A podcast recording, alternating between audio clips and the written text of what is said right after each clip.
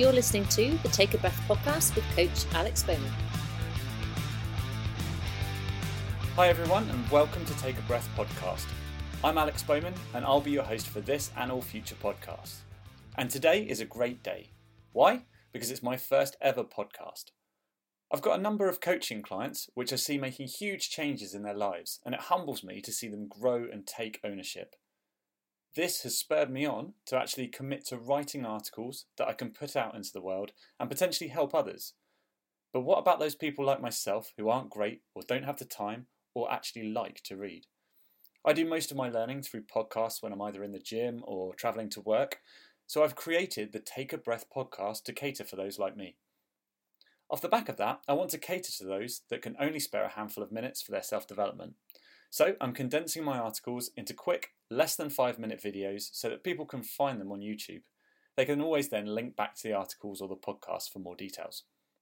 So I'm actually attacking this from three different angles to cater for as many of you as possible. And other than providing some content for you guys, I'm actually getting my own fix. I love to write, I love using technology such as video and photography.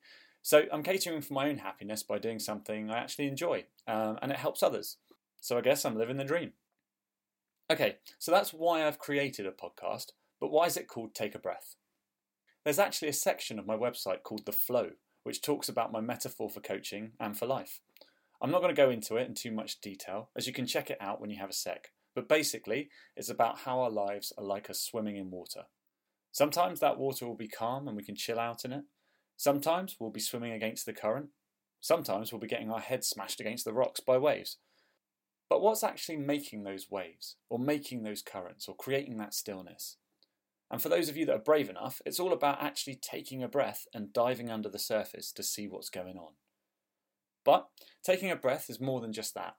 It's also about taking a breath and stopping for a moment. Taking time out of your busy lives and being present, or just listening, or just learning something new. Or just sit in your rubber ring on the surface and relax for a few.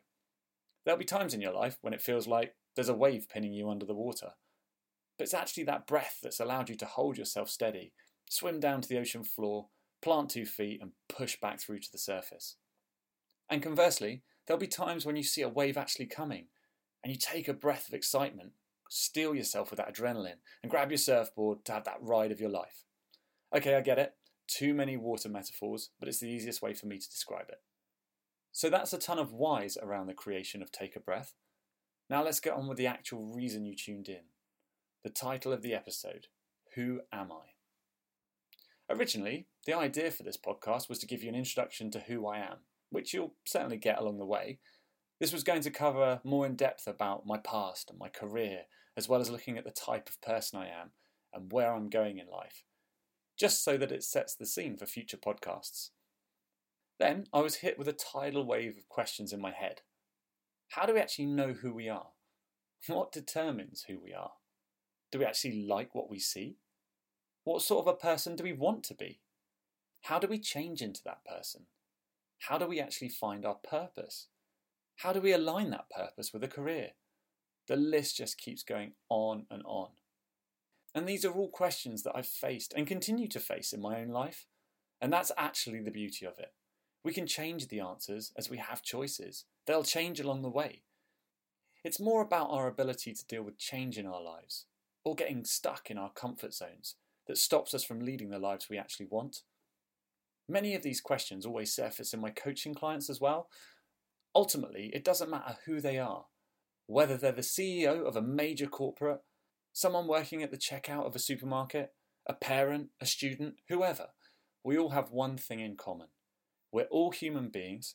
We've all got our own thoughts, our feelings, our own realities, and we're all looking for what makes us happy. There's a weird paradox, though, between the type of person we become and our happiness. So many people look at happiness as a destination. The typical phrase that I hear all the time is, I'll only be happy when. dot dot dot dot. It blows my mind that people put a price tag on happiness. The classic one is, I'll be happy when I've made enough money to retire. That may be 30 years from now. So are you saying that you won't be truly happy for 30 years? This type of approach to happiness is extremely common though. It makes us goal orientated. It can make us extremely successful in business. It can make us into control freaks as we're micromanaging everything in our lives to achieve success, to make more money, so we can retire with more money. All sounds great. However, you wouldn't believe the people I've either worked with, met, or coached that are so successful. They've got more money than they know what to do with, but they're just miserable. They work every hour under the sun, they're so stressed out, and on their days off, if they take them, that is, they can't even unwind or socialise or be with their family as they're just burnt out zombies. Let's say they continue on this path. They make a boatload of cash and retire a few years early. Now they've reached their goal. Are they happy? Maybe, for a bit. This is where they expect life to truly begin for them. However, their sole purpose has been to make money and retire, and it's now all done. Am I happy? I've seen it so many times where people become lost after retirement. They go into a tailspin about what to do next as they have no purpose. There's only so much relief nice wine and holidays will give you. So, what's next? Now, I'm not saying that it's too late as people can discover their purpose and act on it at any stage in their life.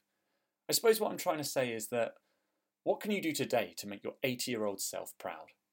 If you were 80 years old, full of all your wisdom from your own experience of life, what advice would you give your current self? Would it be to continue on the path of stress and work so that you can enjoy the later years of your life? Maybe. Or would it be something else? I'm sure if you actually ask that question, many of you will get a cliche answer like I did. Al, don't waste your time working in a job you hate. There's more to life than money. Do what makes you happy every day. For me, that was a bloody frustrating answer. My defense mechanisms kicked in with counter answers such as, It's not as simple as that. I've got a mortgage, a family to support. And then, after further thought, what the hell actually makes me happy? And then, even deeper, how do I align that with a job? And then I hit the big one. For me to know these things, I've got to know what my purpose is. My tiny brain can't handle this level of questioning. I got super frustrated. I like to work with exacts. I like to know exactly where I'm going and exactly how I'm going to get there. In fact, I actually won't even take a step towards a goal if I don't have a detailed route. So this makes me, holy shit, this makes me a control freak. And even worse, it makes me risk averse. My previous boss had always said that I was too calculated, and it stopped me from taking risks and learning from my mistakes. He was right, and this pissed me off. It made me mad. Not for reasons you might think, though. I was mad because I love extreme sports. A random statement, I know, but the tedious link's coming up, so hang in there. Whether it's surfing, wakeboarding, snowboarding, mountain biking, whatever, if it's a sport with adrenaline, sign me up. I do these sports as they light me up like a Christmas tree. I love the challenge. I love the adrenaline. I love pushing my limits. I love well, I love taking risks. I didn't realise it, but I was mad at my boss because he'd trampled all over one of my core values. I perceive myself as a risk taker because risk taking allows me to do some of the things I love and that I do for fun. He was indirectly attacking my identity. So what now? It was obvious that something was completely out of alignment with my work and my values. I actually felt like two different people the work version of me, where I was a senior manager, acted important but didn't take risks. Then the real me, where risk taking was fun for me and I didn't have to put on an act. One of these drained me as I had to put on a suit of armour and act every day. And one was liberating because it was just the real me. I'd love to say that I was self aware of all of this happening at the time, but I was totally clueless. I just thought my boss was being a complete arse, and I became more confused than ever. However, around this time, I was given a few meetings with a coach. These meetings were about establishing what I really wanted to do within the company, as there were potential structure changes on the horizon. Ironically, what came out of these sessions was the power of coaching and that I actually wanted to be a coach and help people like myself. I immediately pitched the idea of me being an internal coach for the company and, well, I landed on my face. However, this didn't deter me. I felt such a pull towards it that I forked out a considerable amount of money to self fund my own coaching qualification. How's that for being risk averse? I figured that whilst training to become a coach, I'd find a great deal out about myself along the way and be able to apply it to my own life as well as my clients. I was very much in the mindset that I'd nail becoming an amazing coach by working on myself tirelessly to be the perfect human before even getting a client. I wanted to walk the walk so that I'd be a shining example to my clients of what people could be if they applied themselves. Do you see my goal orientated mindset popping up and my slight risk aversion? I'll give you a hint. I won't coach people until I have nothing left to be coached on myself. And going to my coaching training, boy, was I wrong. We're never the finished article. We'll have great days and we'll have pants days. As humans, we're naturally programmed to be within our comfort zones. In the past, this is what stopped us as early humans getting into trouble.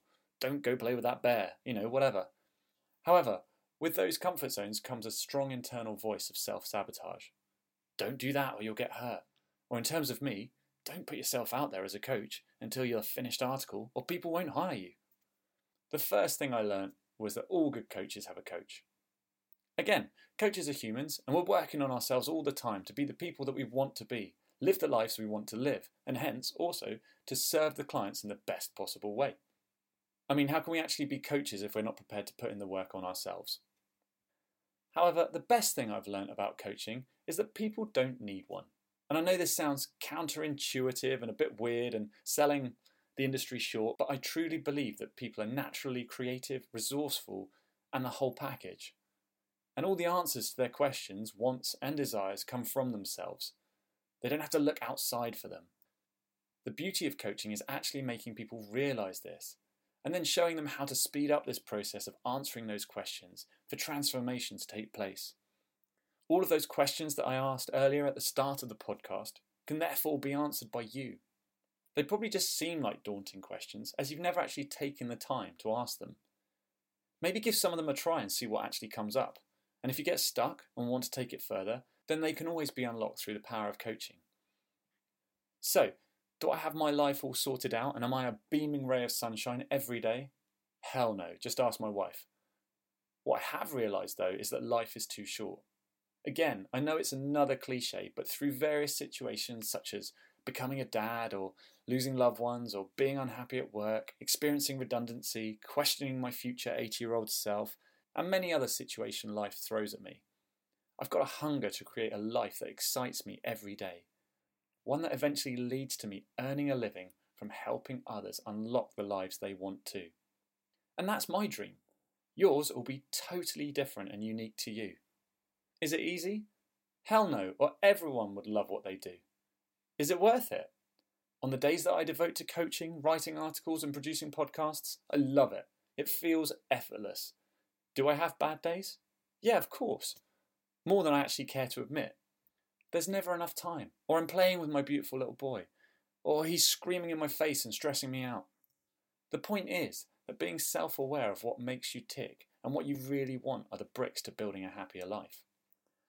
Remember, we're human beings, not human doings. Again, another cliche, I know. We're only around for a blink of an eye in the grand scheme of things. Make the most of it and find a way to enjoy every day doing the things you really want. Don't spend time doing stuff that doesn't interest you or doesn't serve you. This podcast was originally intended to be an introduction to myself, but it's grown into something completely different. I'm going to practice what I preach and take a risk that this will serve you in some kind of way. This podcast has kind of evolved and led on to other insights that I wanted to share with you. All I want you to take away from this is that you have a choice. You have a choice about the way you look at everything in your life. And there is a way to have what you want and to be happy now.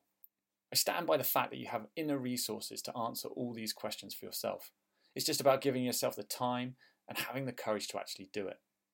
Or, if they seem too daunting, ask these two simple questions What do I love doing? And how can I get more of this in my life?